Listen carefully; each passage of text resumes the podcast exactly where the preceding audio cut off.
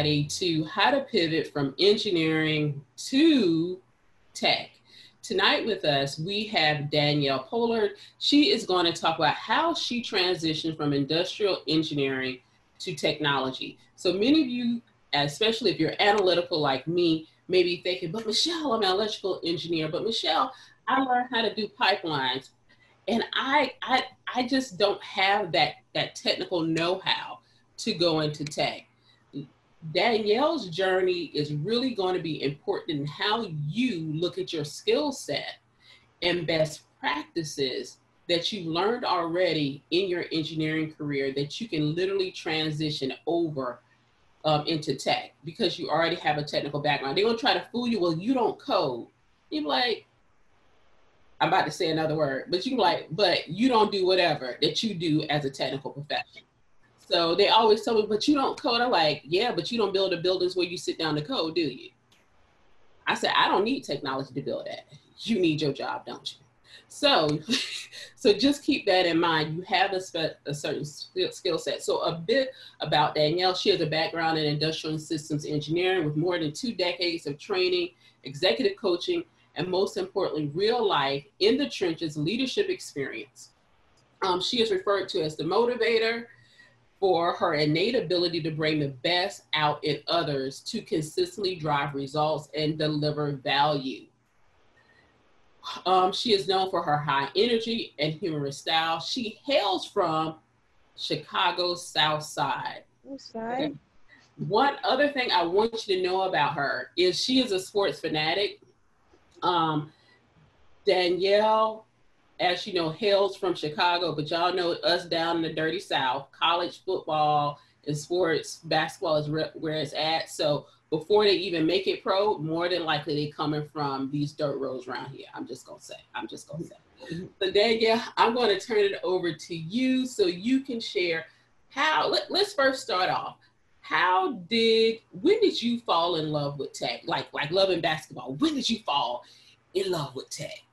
So actually, it's funny. Um, when I received a Christmas gift when I was like eight years old, and it was a uh, TRS 80. Is anybody familiar with that or ever heard of it? Probably not. So it was like a little computer. You hook it up to the TV, and then the TV becomes a monitor. So I wrote my first program when I was eight years old.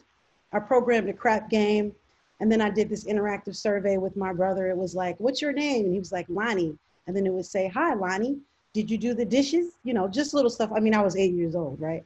So I just thought it was so cool to be able to leverage. I also programmed an alarm clock.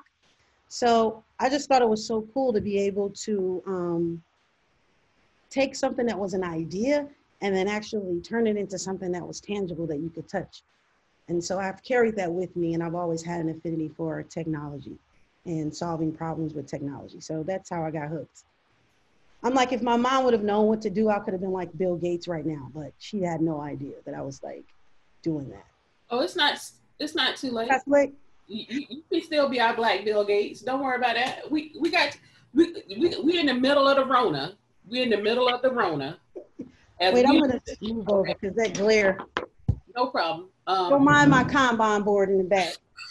We're in the middle of the Rona. This is the perfect time to start a startup in the garages we didn't grow up with or the basements we don't have. So yes, right now is the best time to create uh, a, a, startup and start continuing your path as the Black Bill Gates. Um, so, okay, so you're eight years old, you're creating something new.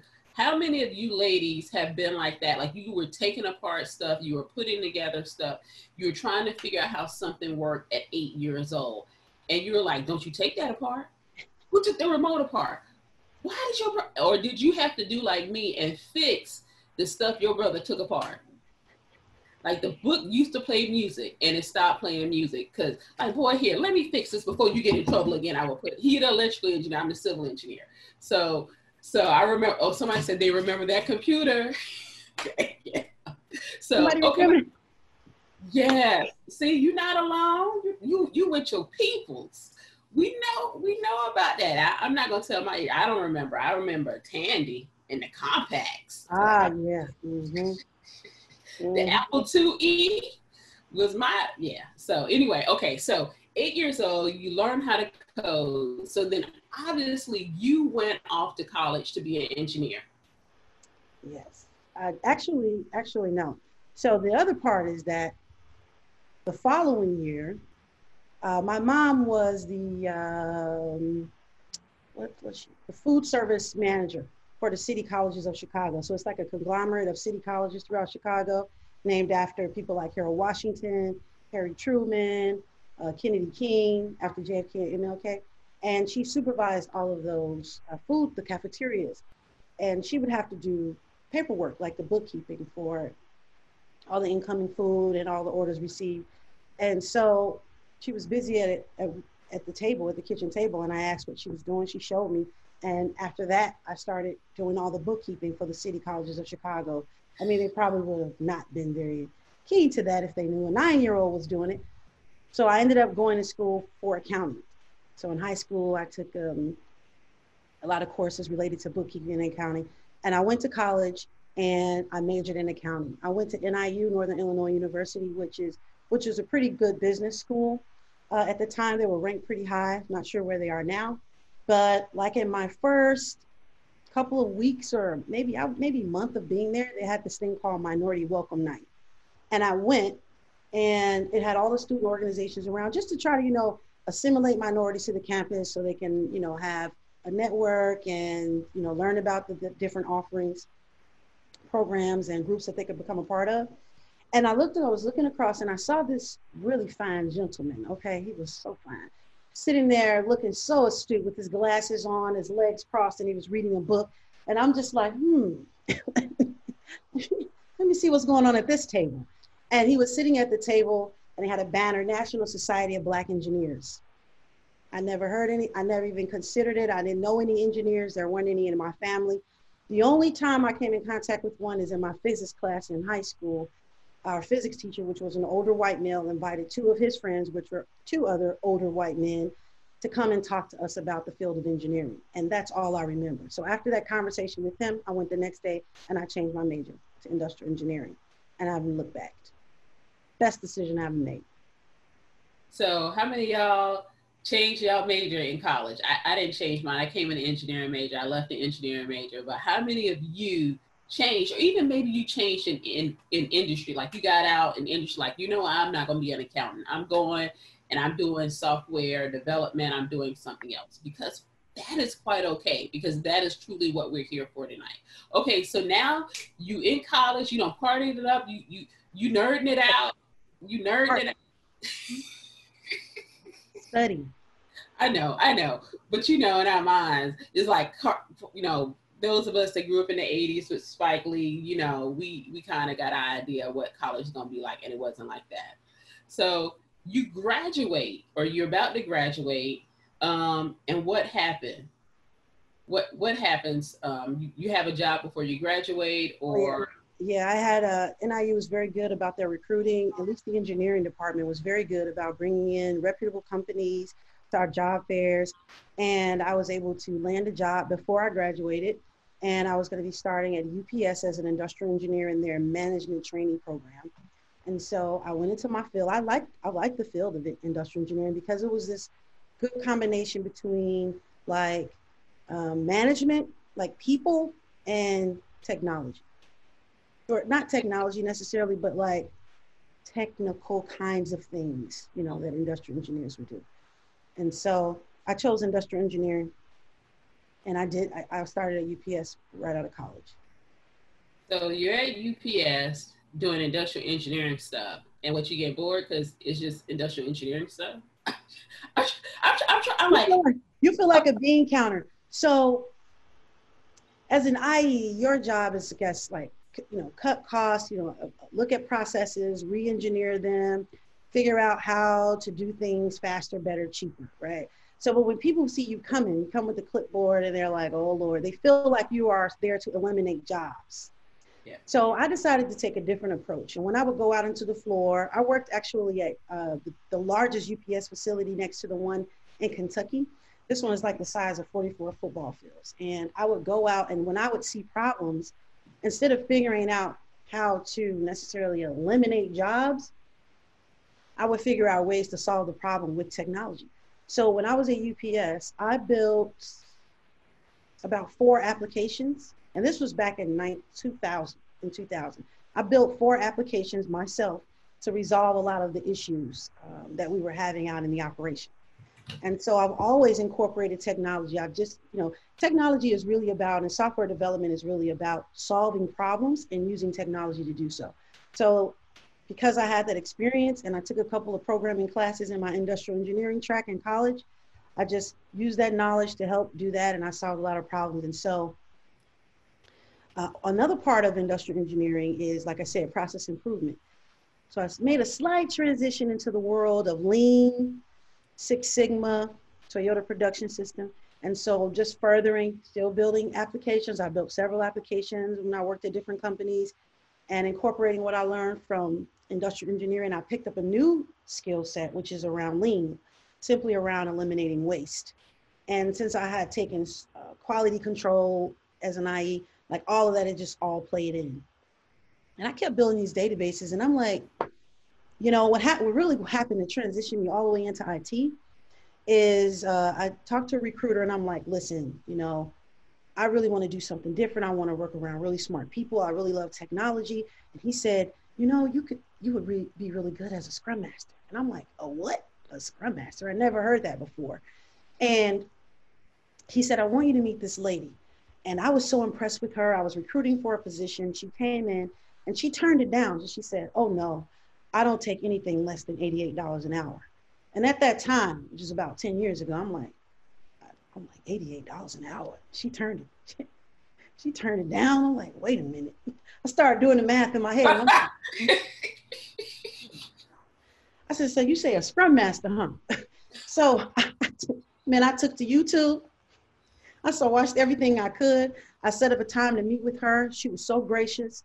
She talked to me, and I'll tell you what, I was unemployed at the time, and I was I was at the food pantry with my son who had uh, I don't know how old he was, probably just born. I had to be just born, and he's in the stroller. I didn't want to miss the call with her. I'm on the phone with her, and all I had was like an uh, uh envelope. I flipped it on the back, and I started taking notes. I ended up getting my first job as a scrum master with apartments.com, and it's been history Oh, I skipped a part. I'm sorry. When in my last in my last uh, role as a continuous improvement manager around the lean stuff, I had written a couple of applications there, and it caught the eye of some people from Virgin Atlantic and our technology arm for the company, and they were like, "Ooh, can you come over here? Can you do this? Can you help us?" And then that's how I got into the into technology like that because of the work that I was doing as an industrial engineer kind of work. They saw one of my applications that I built. And so I went over and I managed the project and I had like a team in Australia, India, in Europe. And I was the only one in Chicago. And then it's been history ever since. And that's when I transitioned over to being a scrum master. So sort of seamless journey a little bit, only because the concepts and the methodologies can be played out pretty much everywhere. Okay, so we're gonna we're gonna rewind this. We're gonna back it up because I understand TQM because I, I'm a civil engineer, but I actually have a master's degree in industrial management. So I understand those processes and things. So what I want you to do for me is, and and it's interesting because somebody said she's an electrical engineer, but she, I use Python to analyze power system models and MATLAB in my current job. You can do those same analysis and use that same software in in tech roles different tech roles. So you can you had a question in there young lady? I, I want you to ask that. Okay. So you took what you knew from being a, being an industrial engineer i was about to say so being an industrial engineer so let's talk about total quality management how the hell is that related to what you do for code what what does that have to do with, with development software Girl. Are you testing me? TQ. No. No. You have me Google. I have left that mindset. Listen, I have forgotten more things than I think a lot of people don't. Okay, let me think. TQM.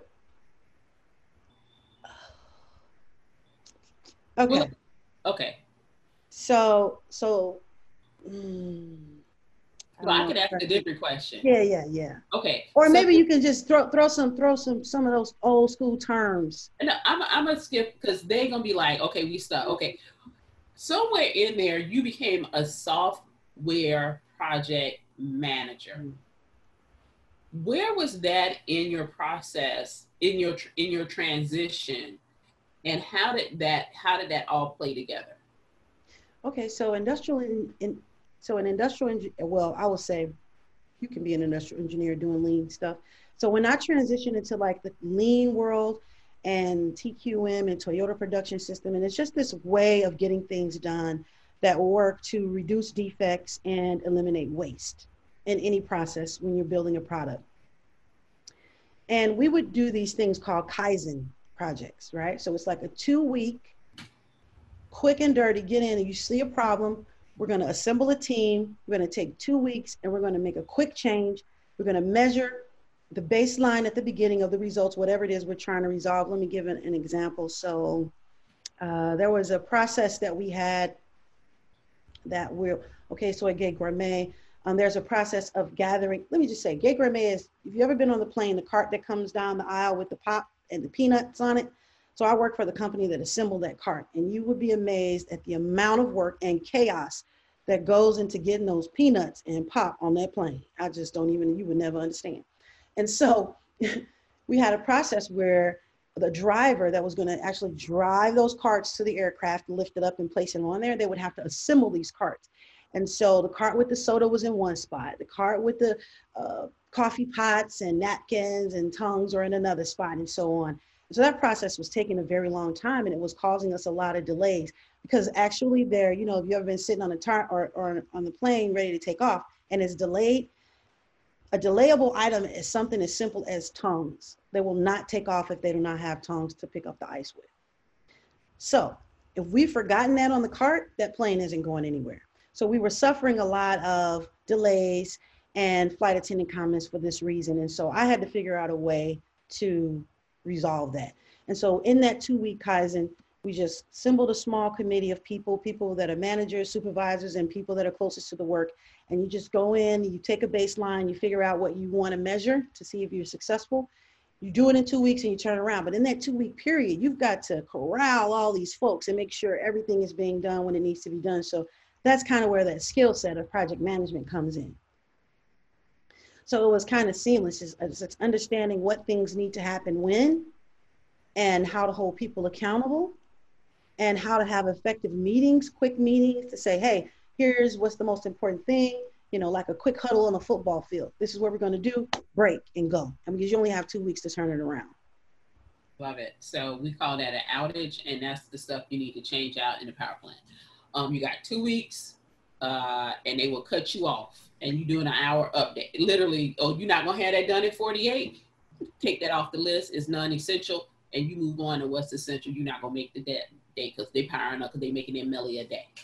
Okay, so we have a few questions in in there, and I and I have I want to go back to that example because my my other question is, what do I need to know um, how to how to code or how to read code? But anyway, the first question is, what exactly is a Scrum Master, and what skills are transferable? Okay, so a Scrum Master is sort of like imagine. Okay, so I do love sports. Stay with me. Uh, and I'm going to go with the infamous Chicago Bulls since they did just do a documentary. And so at that time, they had a coach, Phil Jackson. Phil Jackson was the coach of a winning team. Now, obviously, you got Jordan, you got Rodman, you got, you know, Pippen. They're out on the field making the plays, getting the job done. But why do they need a coach? Like these guys are professional ball players. They know the sport inside and out. I mean, they've been, beat a lot of people out to get there. So why do they need a coach? Well, the role of a coach is to help move the things out of your way that are slowing you down or blocking you, to see those things that you can't see, motivate you, uh, inspire you, you know, make you go deeper so that you can operate at your optimal level. So let's just, so, so think about being a coach. Now, the traditional project manager is like this kind of taskmaster where they're walking around with like a board or a Gantt chart and they're making sure that things start and end on time and that everyone's doing what they're supposed to do and they're checking off boxes, very command and control almost. Well, that kind of leadership style works in certain environments. Back in the day, when we used to do software development projects, we used something called waterfall. Now, that's a methodology where, okay, we figure out all the requirements that we want for this particular product. And then once we do that, then we have someone to take that and then build on that. And then once the design, and then from that design, they developed. And then from that development, that's the code part, then it gets tested. Well, by the time it makes it down that waterfall, we're talking about six months, six months, a year, two years later, at 101.5 million dollars later. And then we deliver it and it either doesn't work or the customer doesn't want it or is outdated. So about 17 really sophisticated software engineering uh, tech people got together at a place called snowbird like this resort. And they were trying to figure out what is the best way how can we start delivering the software better faster cheaper? And they came up with a concept called agile, which is just simply means the ability to pivot on a dime, ability to change directions quickly. And from that, there are several different flavors of agile software development. And one of them is called Scrum. And so a Scrum Master is the sort of project manager when you're developing software in a Scrum or Agile workshop. And your role there is to be kind of like this coach, where you have assembled very intelligent, very creative folks all working together, trying to produce some software. The problem with that is that uh, software delivery is one, a human powered activity, so humans are involved, which means mess. Two is that you're building something brand new, which means it's never been done before. So you need a certain type of leadership to help people navigate uncertain waters and complex waters like software development. And that's what a scrum master does. You are sometimes a coach, sometimes a mentor, sometimes a teacher, sometimes a facilitator. It kind of all depends. But what you're leading is a team of highly skilled, cross functional individuals that are self-organizing. That means they run themselves. They figure out how to do the work, they figure out what to do and how to do it. And you just help to navigate that process so that they do it well. Just like a coach. You're on the sidelines, you're not actively engaged, but you've got to pull on some very um, high soft skills in order to pull it off. Now they say Scrum Masters need to be technical. I can't really say because I do have a sort of technical background, but in all my success, I've not had to use my technical background. I mean, sometimes I'd be like, okay, stop lying. It's not going to take you that long to build that database layer. Cut it out. I know, okay. But for the most part, a scrum master is a role that doesn't have any authority. So you have to lead with influence alone.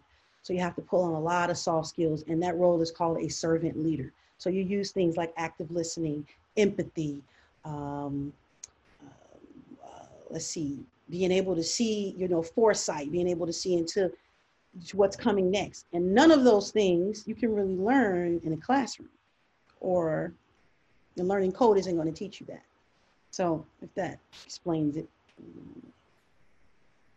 Love it. I love it. Okay. And next question, Danielle, what software or coding language do you primarily use to create the applications? So that's back in yeah, back in the day, Visual Basic, yeah. .NET, well C plus, old is old. Yeah, this is like the dot com burst when she was doing that coding. So it's, it's you know back then it was Java script Java that was kicking everybody out at comp sci and computer engineering. Like they got that sophomore year, like, whoops, time to change my major. Because when I was in school, it was like we were learning, okay, a language called Fortran. I don't know if you heard, heard of that. Fortran. I, I took Fortran seven. Yeah, I took. Right, yeah. COBOL, like that old stuff. Mm-hmm. I, I took SAS too. I, I like SAS. So, yeah. So, okay. Um, next question we have: How would you would you recommend getting a Scrum Master position from a QA background with a CSM certification but no Scrum experience? Okay, so this is where, okay, so my first job as a true Scrum Master, I had never done the role before. Like I said, I took the YouTube and I talked to a lot of people that were doing the work. And I wanted to understand what kind of things do I need to focus on in the interview? Or what kind of things have I done in the past that would translate well to me being able to demonstrate that I could do this job? So here's the thing about when you transition, or any job for that matter. No one has any idea whether you can actually do the job or not until you get there and you do it. So, how do you win the role? It's whoever is not the best person for the job because no one's done the job yet for you to be able to con- compare and contrast if you're a hiring manager. The person who wins the role is the person who is best able to articulate their value to the interviewer. So if you understand what that company or that particular department, what are their problems, what are their pain points, what are they trying to achieve, who their customers are, you know, what's their roadmap for the future, any information you can find out about that to demonstrate in your interview or in your resume how you can bring your particular skill set as an asset to them to help them achieve those goals or to eliminate those pain points. And that's really what it boils down to. And it doesn't matter, you know, whether you're going to be a developer or not. So as a QA analyst, you think like a developer and you also think like a user. And your job is to break essentially whatever, you know, you don't want to follow a happy path. Your job is to try to break what they've done. So you're coming at it from all kinds of angles and you're thinking like a user when you're doing it. But then when it's time to get into the nuts and bolts, maybe you need to do some research, then you have to put on your developer hat and you're there. At the same time, though, you're an active participant on the software development lifecycle. So if you're there doing that work every day and being involved in it, you know what needs to be done in order to get a project or you know some work to done or to get a project completed. And so all you have to do is to articulate that effectively in your resume first and then in your interview. So whatever kind of things that you've done, um, and, and as a QA, so maybe you found a defect that saved a lot of money um, maybe you were sitting in a, I guess, an estimating or ref, or a, a, refinement session where, or a requirements gathering session, and you said, "Hey, maybe we should do it this way." And because they decided to take your um, suggestion, you save time or money, or you improve the quality, and that's really what it's all about. And then being able to articulate that in your resume. Does that help? yeah, Crystal, let us know if that helps. Um, and especially if if you've gone back to the summit and looked at how to set up your LinkedIn, if you haven't met with um, Tamara yet, you definitely probably want to set up some time with her to talk about um, your uh, your LinkedIn profile. She doesn't do resumes, but she can definitely help you with your LinkedIn. If and let us know if that answers your question. I, I want to add something else to that. I want to add okay. something else to that because I just, you know, look and I see the word Scrum. So the thing about Scrum, the Scrum framework, okay, it, it is a, I'm actually, well, this is second book I want to write, but I am actually writing a book called Scrum for Life, a framework for life, because what the, is more complicated and uncertain than life. So Scrum is just a framework that is designed to be the answer to uncertainty. And so what that means, if we think about right now with the corona, the coronavirus, the COVID-19, right now, this is very complex time and a very uncertain time. And there's a way to successfully navigate uncertainty. And that's what Scrum is. So that's very applicable. So even if you haven't done it as a QA, I'm sure you've done some of this work somewhere else. So just a few things about Scrum. It basically entails, okay, time boxing that is a part of it. So it's just time boxing is like, okay, guys, we're going to only allow a certain amount of time to discuss this particular topic. So when you're navigating uncertainty, you want to make sure you don't go down rabbit holes talking about things that don't matter. So I'm sure you've had some area or, or a meeting, meeting effectiveness is one way you led some meetings. Maybe you're the uh, lead for your community of practice for QAs and you've led meetings and kept them on task by time boxing them and making sure they start and end on time. That's one. Another one is the values, the Scrum values, commitment, openness, respect, courage, focus. I'm sure you've done all of that. So finding a way to edge those things into your resume that will translate and then using those buzzwords. Another one is um, like a daily stand up. That's a meeting where all the people doing the work, first thing in the morning, they come together and they say, hey, here's what I did yesterday. Here's what I plan to do today. Is, and they say if something is stopping them from getting their work done. I'm sure you've had little huddle meetings like that with your team. That's a daily stand up. Just call it that on your resume. So you have those buzzwords that stand out. Trust me, all the concepts within Scrum, you've done them before. You just gotta identify when and then translate them in your resume to make sense and be able to speak to them in an interview. So Crystal, the recording will be available. I'm not going to transcribe it, but you'll have it here for for later. Yeah. So the daily stand up is something they took from construction. We do that every every day. Um, they also do it, um, and, and like you said, we report on what we did yesterday. We report on what's supposed to go on today, and we report on any high level issues. Um, because it's very easy on a billion dollar project, one crane going down, one crew being unsafe that would shut your whole project down. So yeah, it mm-hmm. is.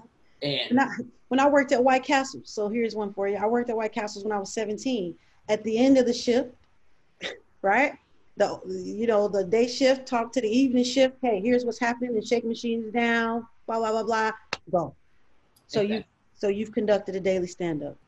So don't let tech fool y'all. They doing new shit. They not. Oh i'm sorry. But they ain't doing nothing new. They just call it something different. We're gonna come with new stuff. Oh look what they do in manufacturing. Look what they do. And we but we're gonna call it agile how does that sound so that's what happens when they start drinking okay so they was all drinking on Snowbird. They were they were drinking. They thought they came up with something new, but it's nothing new under the sun. Yeah. Okay. Being in utility industry for 13 plus years, how do I transition to tech in a senior engineering role without my career being tech heavy? I'm going to say this. Let, let me go back. This is the same person who says she I use Python to analyze power system models and MATLAB in my current job. That's part of what she does right now, her current role in utility industry. So let me preface, I pretty much will probably just only need to say this. In my experience in reading women, women, especially women of color, are like the only ones who stop to say, I'm not qualified, or I don't have this certification, or I don't have that degree, or I don't have it. White men, they see a job. Listen, they will see a job. They may not. It's ten things you need. They may qualify. They might not have. They might have three of them. No, they, they breathe it. They breathe it, and they gonna apply. they only had no qualification. They just breathe it. What's wrong with you? Right? But when we look for work, we're like, the one thing, one thing shows up in that bulleted list, and then we cancel ourselves out. I help a lot of people find work. I have this program I do called like six figures in 30 days or less, right? That I used to do back in the day. And um, the only thing that matters is how you see yourself. And if you believe it, then you shouldn't have any problem convincing. All it is is marketing. Just remember that. It all is marketing. And your number one marketing tool is your resume. And then once you get in front of them, you're convincing them. Take, for instance, the Scrum Master job. All of the skill set you need to do a Scrum Master, we all have it intuitive, intuitively, especially women. Caring for others. You know, your success is based on the success of others. Like the whole point of Scrum, like in my journey to become a professional Scrum trainer to teach this stuff. And oh, by the way, charge about $1,500 per head for the certification, class of 10, do the math, two days worth of work, 15 grand, okay? So in my journey to become a, a professional scrum trainer, they kept having to beat it out of me. No, you reveal, you do not resolve. You reveal the problems, you don't resolve them. Your job is to help the team see their own problems and then facilitate the conversation for them to fix their own problems. Now, what skills do you need to do that? Right. So a lot of times we get in our we get in our own way and we tell ourselves no before anybody else can. And that's the biggest hurdle. Once you release that, you'll be amazed at how your mind opens up creative creatively and juices begin to flow. And plus, I will say this um, your network equals your net worth. So, you know how they say it's not what you know, is who you know? Well, it's not who you know, it's who knows you. So, if you have the right network of folks who know you, who know your skill set, your ability, that you're hungry, that you want to try something new, when, when a job opening comes up, you're on their mind. You're top of mind with them. You, they know you, so they'll call you. And really, that's how 80% of the jobs are won anyway. I mean, I haven't really applied for a job in like 10 years. So get out of your own way and build out your network, and you can get any job doing anything you want. Learn as you go. You learn on the job anyway. Yep. Get paid to learn. Don't pay. Don't pay for it. Yeah, okay. Like Next question. I recall hearing in project management that most projects fail. Do you find that to be the um, do you find that to be the cause? How do you feel when they fail? How do most organizations deal with the failures? Reor- do they reorganize? Absolutely, 100% correct. Uh, a lot of that is the reason why they came up with agile software development because of all the failures. Uh, I hadn't seen it. I can go to any company I would always start like, how many of your projects end on time or go, come in under budget? Zero. And the reason why is because they do a lot of upfront design, upfront problem solving. They try to figure out everything, including when they're going to be finished at the beginning. Now, human beings suck at estimating. How long is it going to take you to get there? Oh, 20 minutes, and you show up an hour. Okay, late. Because you didn't calculate there was going to be an accident, or it was going to start raining, or you forgot the gift. So, trying to pretend as if you can see into the future and come up with everything that the customer is going to want and need before the customer even knows, or how long it's going to take is absurd. What Scrum forces you to do is to step back and allow yourself to be uncertain. Stop trying to give an answer to an answer you don't know. Instead, it's based on something called empiricism, which if you're in, in any kind of data, you all know what that is, empirical data. It's where information is gathered based off experimentation and observation. So now instead of trying to make decisions about how many people we need and what we're going to do next, based on the future, because you're not God or a fortune teller, um, and and if you are, you know, we can get hooked up on that lottery. Um, but unless you're that person, you shouldn't be trying to do that. Instead, allow the answers to be emergent.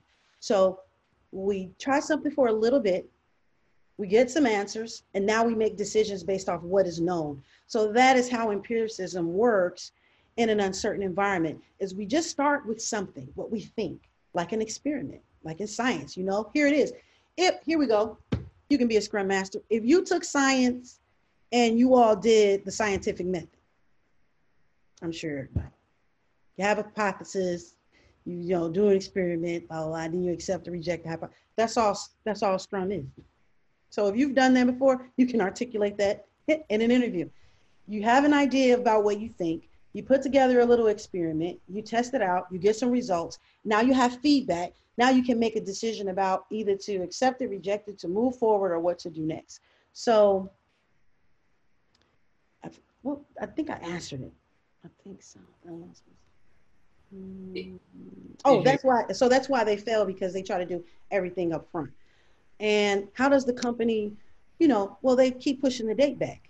That's one way they do it. They keep pushing the date back, or uh, they blame people it's this person's fault, it's that person's fault, and usually it falls on the project manager.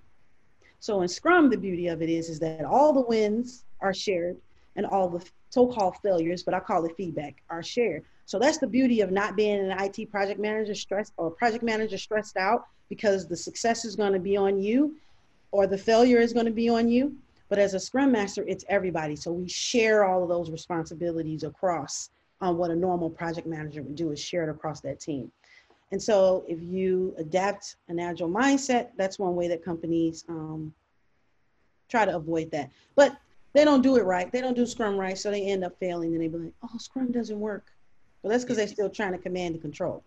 Yeah. Um, the comment was, I was at a place that had agile development. It was a nightmare. Everyone was stressed. Is that the case everywhere? Uh, it is not the case everywhere, but you will find those places that are doing it well. And usual, and I'll, and I'll tell you what, the number one consistently, um, VersionOne does the state of the agile report every year.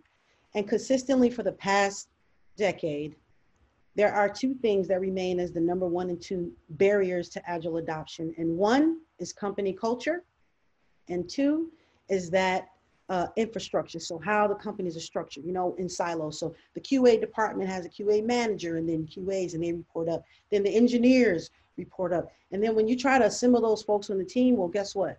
Uh, well, my boss said this, or we're doing it this way. And so there's a level of confusion that's there. As far as the company culture, again, there, it requires a different type of leadership style to navigate uncertain waters. Case in point, Donald Trump we're in very uncertain waters right now. How would you say he's doing in terms of leading the people? So you have to be a servant leader. And part of a servant leader is that you actually give a fuck about, oops, did I say that? You actually give a care about other people, not gonna say more, but first. And we know that that's not that leadership style. So this is why people feel even more confused and even more afraid. But if we had someone there in that role that was a true servant leader, then they could navigate these waters for us. And even though we don't know what's going to happen tomorrow. We feel comfortable about taking it one day at a time, and that's what a scrum master does for a team. So that's why they want they don't want to change the way they're doing the work. They still want they want the benefits of scrum or agile, but they don't want to change the way that they work together and the way that they lead. And it requires them to back up and let the team figure it out themselves. Just so so many things. I mean, self-organizing, figuring out the work yourself, having more like a coach versus a taskmaster leading the way, like that's foreign to them. You. You, you just ran through my first project in construction because everything, I don't know what it is, but every time I like, yeah, that job in Pittsburgh started in 2006, is 22 months. I left in 2010. you do the math.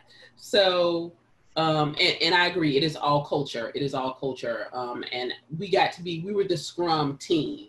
So, at, but that's not what they call it in construction. Okay, next question. If you were to recommend a language to get familiar with, what would it be? What's hot right now? Python. Python. R. Um, JE2. Uh, hey, Lisa. I don't know. I made, I've made more money than all the most of the developers I've ever worked with. Just saying hey Lisa, what what's hot out in the bay? So it kind of depends on like what you're doing. Um, like I'm in the autonomous vehicle space, so um, C and C++ is still hot for that. For simulation, it would be more like uh, Python. Um, and then I want to like, and, and, we still have a lot of uh, you know web development out here. So using a lot of the JavaScript frameworks like you know React. Um, uh well some of the other ones because i haven't done web development in a long time but it kind of just depends on what you're doing. Um nothing is really i think being um like I, I work in the embedded space and in the i guess gui application space and right now i think c sharp might not really be you know being used that much anymore. Mm-hmm. um, but c and c++ are still being used definitely. Uh-oh i might could get a job as a I don't know if you want to the, the cost of the bay in your life though, but it'll be remote right now. It's gonna be remote right now. Take the money now, girl. Take that money now. It was side jobs. What's up? And that's what I'm gonna tell y'all right now. If you see apply for everything right now because it's going to be remote and test it out, try it out, and like, nah, I ain't moving out there. But I appreciate the experience. I'm gonna stay right here in Atlanta. and then go then find something else in Atlanta. You know what I'm saying? So now is the one of the best times. Y'all like, but Michelle, it's scary out there. But every, you ain't got to move. You ain't got to move to Seattle if you don't want to move to Seattle. So it's it's a pro and a, it's a pro and a con. I'm just saying. I'm, if you like the culture of where you live, you can get your hair done eventually. You you can go to your church eventually. You can go hang out and eat at the places you like and see people that look like you, talk like you, relate to you eventually. Then you know what I'm saying?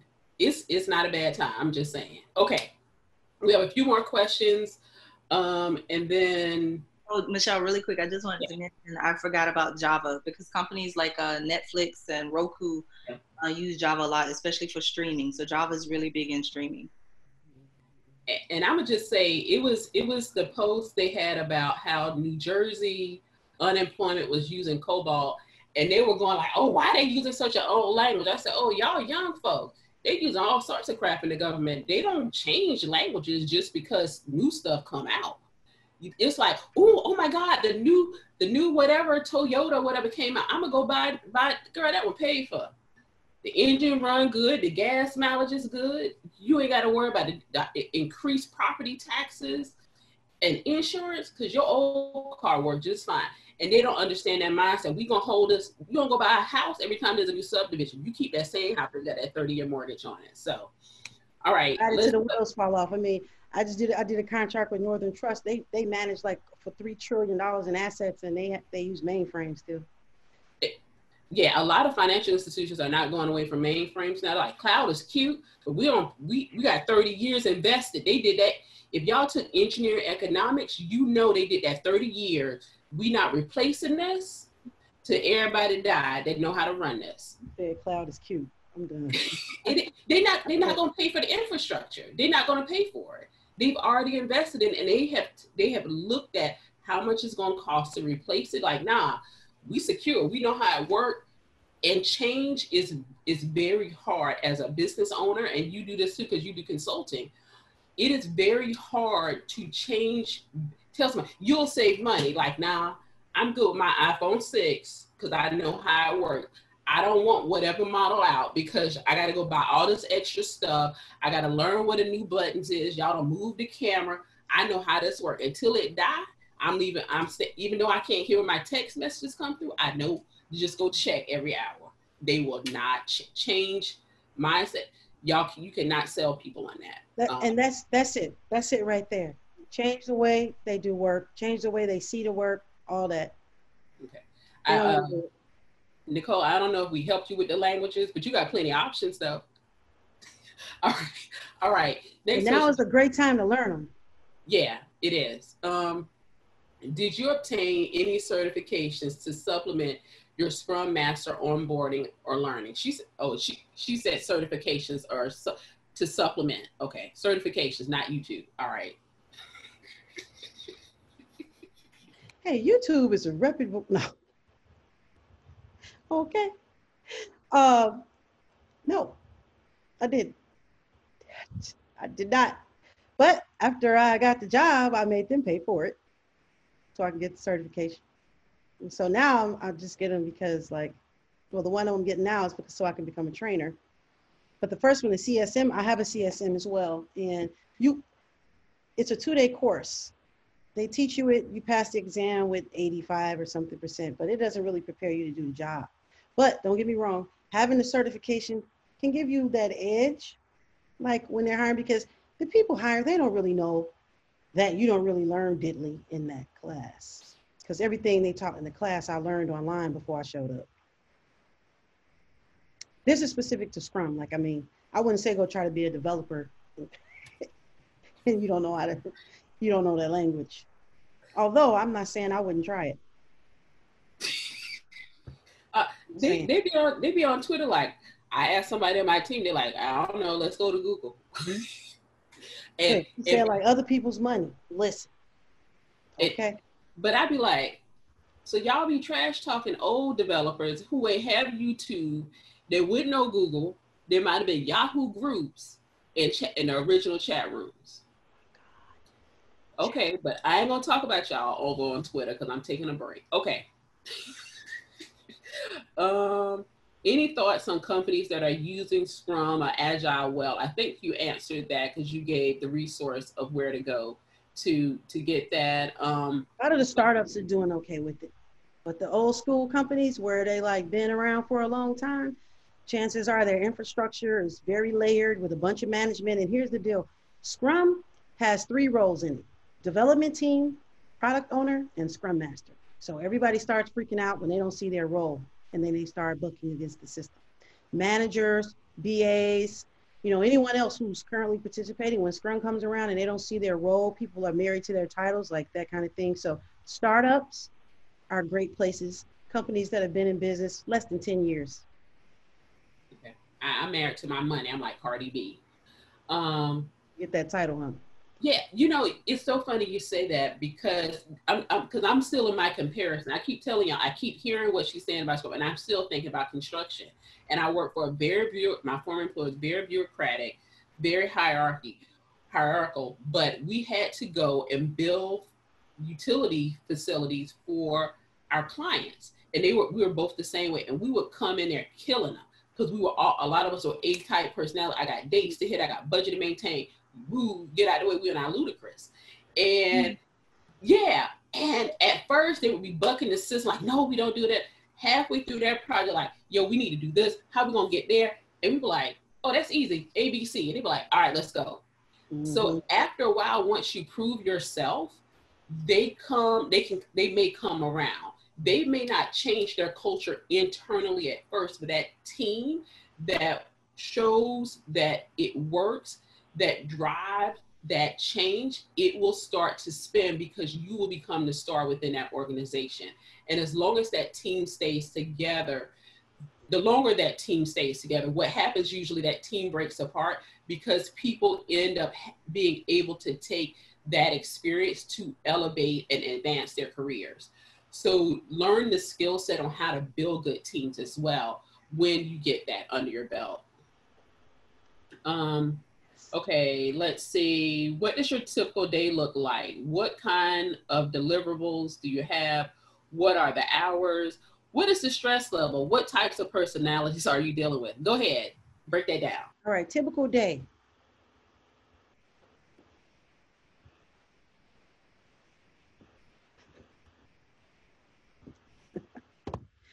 no, it's funny. My mom asked me what did I do for a living because I was working from home, and she was like, did you get fired? I'm like, no, ma, it's called working from home. Calm down. She said, well, what do you do anyway? I'm like, nothing really. She was like, I hope you don't let, I hope you don't tell, let nobody, your boss hear you saying that. And I was like, calm down. So really, uh, my day looks like I may or may not sit in on some of the daily stand-ups, but I'm observing. Any other meetings, I'm an observer. If I need to step in, I may step in and help resolve conflict using my soft skills to facilitate a conversation, ask powerful questions for the most part, especially as an, I'm an agile coach now. So I'm no longer a scrum, scrum master, I'm an agile coach and usually as someone who kind of uh, oversees other scrum masters. So like the team is having a meeting and they'll say, well, this thing is blocking me and I can't. I'm like, oh, well, how long has it been blocking you? Well, this long. Well, what teams do you need to coordinate with to fix that? Well, this team, what have you, what, what's been, what have you been able to accomplish so far? What, what's another option? Oh, so just asking powerful questions throughout the day. Um, as a scrum master, well, I'll tell you, I'm gonna be honest. That's how you really do the work. But then as a scrum master, most companies haven't graduated yet, and they still expect you to like set up the meetings, um, you know, make sure everybody's in the stand up. You, you're the one talking in the meeting, like, okay, guys, we're gonna start now, that kind of thing. So some companies kind of still expect you to do that. Now, for me, I do I do some reporting. I may gather some data to say, oh, okay, here's how we're progressing towards our goal and share that with the team. I go and find articles that are informative, share that. I mean, I do a lot of stuff that's above and beyond because I'm trying to just help them think differently. But uh, in terms of what an employer would expect from you as a scrum master, maybe some reports, set up some meetings. So you're like a meeting planner. I say if you're a meeting planner, you could be a scrum master too. So, you know, and then co- you know, just talking with people, seeing how their day is going, sort of like a therapist, sometimes, sometimes like a mom, sometimes like a best friend. Because the goal is to make really um, to get people to change is to get people to do something differently every day than they were doing before. So if I come in a team and the results are this, how can I get the results here? I have to get them to do something differently every day. And the reality of it is, is all of our, and those are behaviors. So all of our behaviors are driven by our beliefs, thoughts, and feelings. So all I really do is I help the team feel better so that they can bring their A game to work. They already know what to do. I mean, they're software engineers for crying out loud, extremely intelligent, creative individuals. So they don't need me to tell them what to do. They just need me to help them move shit out of their way that's stopping them, make them feel good, and you're gone. So that's really what my day consists of. Deliverables, like I said, maybe some reports. Sometimes I've been where like Blue Cross Blue Shield, they want you to like manage the dollars that's being burned up by the team. That's really easy because they have all kind of software to do that, Microsoft Project, different things. So that's easy. The hours, okay.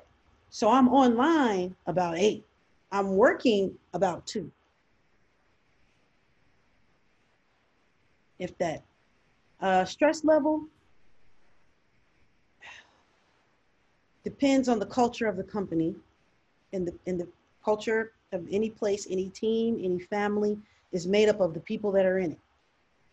So if the people are uh, afraid or change or risk averse, don't like change, afraid to fail, afraid to make a mistake, um, high strong, strong personalities, that's the it's all people stuff that causes the stress. It's never the technology.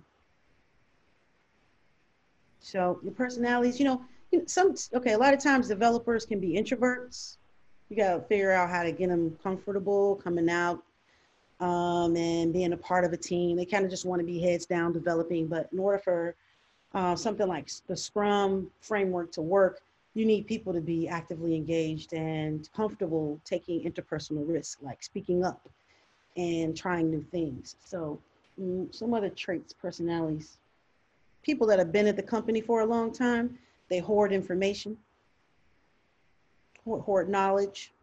Mm, they're resistant to change. So, you know, stuff like that. Regular people stuff. Yeah, no matter where you go, it's it's the same thing over and over again. Okay, we have one last question because I don't see anything else, and I'd ask y'all. Okay, um, they said, love it, very informative. This is really helpful. Okay. And I have an announcement I'm gonna share, even though I don't want to, I'm gonna do it anyway because I ain't a selfish person. Have you found the Scrum role to be more rewarding than engineering and project management? If so, why? Yes, yes, and yes, and yes. Number one reason, just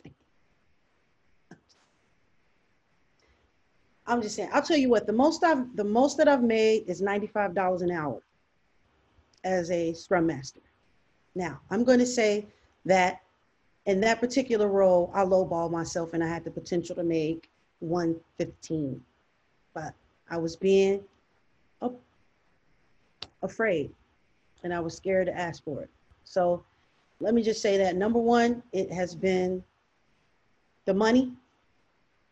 Number two, it has been able to curate a network of some solid folks that I could call on. So I've got an opportunity to work in an industry where you're meeting some really smart people and really connected people. So that network, number two. Um, and it's very rewarding because again, like I said, the failure is shared and so feedback, I call it, but the failure is shared. And so the weight is not on you as a PM, the weight is on you um, as an engineer, kind of, sometimes I kind of feel like some days I just want to come in and write some code and go home. I don't want to be dealing with anybody and all that stuff.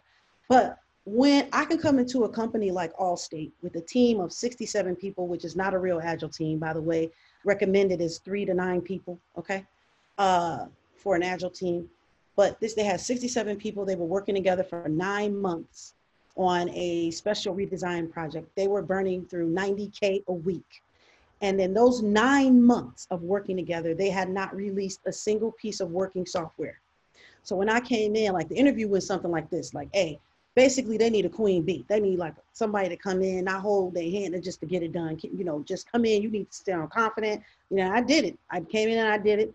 And an interview lasted like 10 minutes. I'm like, the hell? And they were like, okay, like we've heard enough. They were like, okay. And I was like, damn, did Next, before I didn't get to the car, the recruiter was calling me like, they want you. I came in and within five months, I saved $3 million right? Now that's very freaking rewarding. Now would have been really rewarding if I was really working for myself and I had negotiated to give me 10% of whatever I saved. You but, uh, still uh, could have you still could have negotiated that as part of you as an employee, you can still negotiate that. Yeah. Like that. Okay then, all yeah. right. You can so, still yes. negotiate that. And in engine, when I was writing, like when I was developing applications, it was rewarding because I could create something and solve a problem and um, at least two or three of the applications that I put in place at Gate Gourmet, they still use right now because like people hit me up like, so that was kind of rewarding, but nothing has been more rewarding than this. I'll tell you, I mean, I could show you like a card that I got from that group where they called me like a savior and you saved my life. People were quitting because of that project. And basically what I did is I, you know, and this is when I really started taking my role to heart because I can come in and make a difference not only at work for these people, but then they go home and they're better spouses, they're better parents, they're better friends, and they all have a better overall better quality of life. And so, yes, so all of that very rewarding. Yes, so absolutely. So I'm glad that answered the question. Y'all give it up for Danielle. Thank you for dropping these gems. Um, one thing I want to tell y'all is, I'm sorry, I'll be right back, Danielle, I promise. So one of my competitors called Fairy God Boss is actually doing a job fair, career fair. Um, one of the companies that is going to be there is um, a fintech company. I want you to go and apply for the position for that job fair. They do require you to have a technical background.